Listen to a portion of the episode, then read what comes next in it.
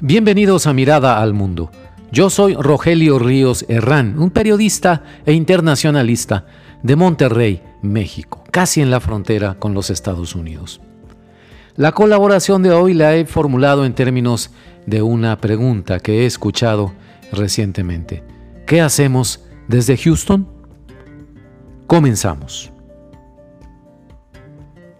En contadas ocasiones se da en conferencias, mesas redondas o conversatorios, como se les dice ahora, esa feliz coincidencia de que las preguntas y comentarios del público asistente sean tan buenas, pero de veras tan buenas, como las exposiciones de los conferencistas. Cuando eso sucede, estimados amigos, se expande el horizonte de quienes escuchan las pláticas, tanto como los de quienes exponen sus puntos de vista, es decir, aprenden el neófito y el experto. El ambiente se electriza, los argumentos vuelan de un lado a otro, la conversación se alarga hasta las tres horas, pero nadie, absolutamente nadie, protesta por ello. Les digo esto porque tuve la fortuna de asistir al evento titulado El México que vive en Estados Unidos, organizado por el portal detona.com y apoyado por las firmas Vivaro y Concéntrica.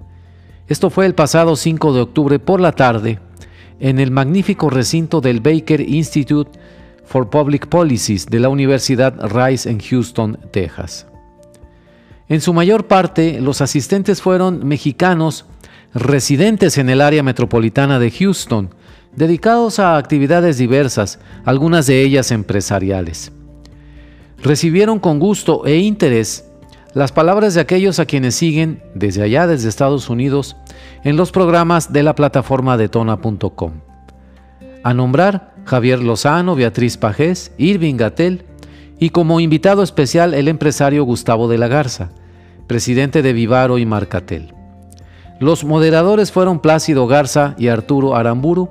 El organizador de todo el evento fue Sergio Arturo Vela.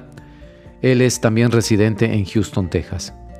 La batería de preguntas y comentarios planteadas por el público puso a pensar a los conferencistas, quienes acabaron dando, por decirlo así, una plática extra al contestar cada una de las interrogantes dirigidas a ellos. Puedo resumir el sentir de los mexicanos en Houston con quienes platiqué antes del evento, su intenso interés y su pesar por todo lo que acontece en México, en una pregunta que plantea en los términos precisos sus intenciones. ¿Qué podemos hacer los mexicanos desde Houston? ¿Cómo ayudar a que México libre esta etapa crítica de gobierno y salga adelante?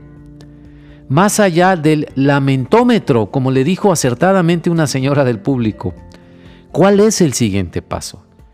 ¿Quiénes son los líderes que podemos apoyar? Nos preguntaban.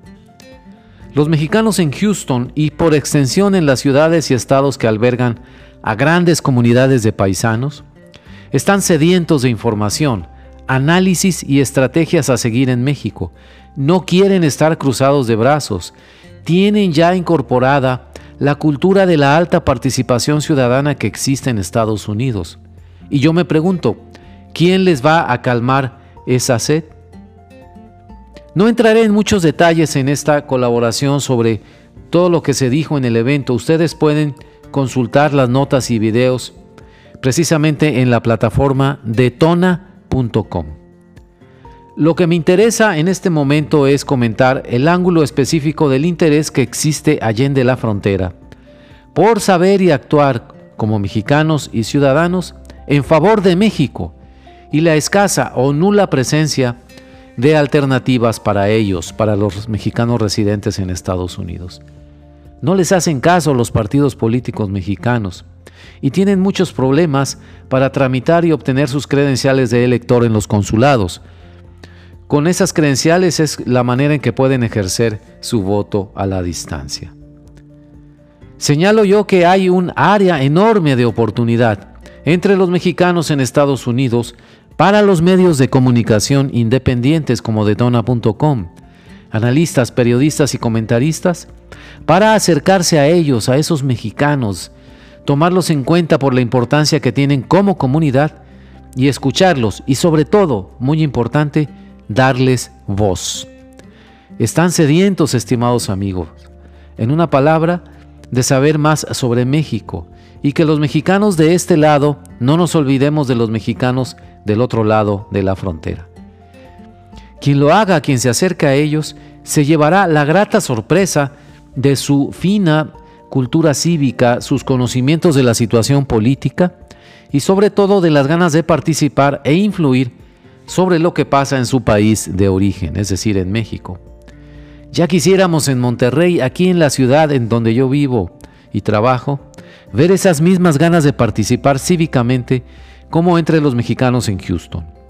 Los regios nos quedamos atrapados en el lamentómetro que decía la señora del público, que se refleja mucho en los chats de WhatsApp. Pero de ahí no salimos, de ahí no pasa, de desahogarse en un WhatsApp. Bueno, pues ahí están las comunidades de millones de mexicanos en Estados Unidos, para quien las quiera conquistar. Esto dicho, por supuesto, en el buen sentido de la palabra. Ellos son ciudadanos que ya probaron otra cultura política del voto activo y la alta participación ciudadana, y que se preguntan, ¿qué podemos hacer por México desde Houston o para el caso desde Los Ángeles, Chicago, Nueva York, etc.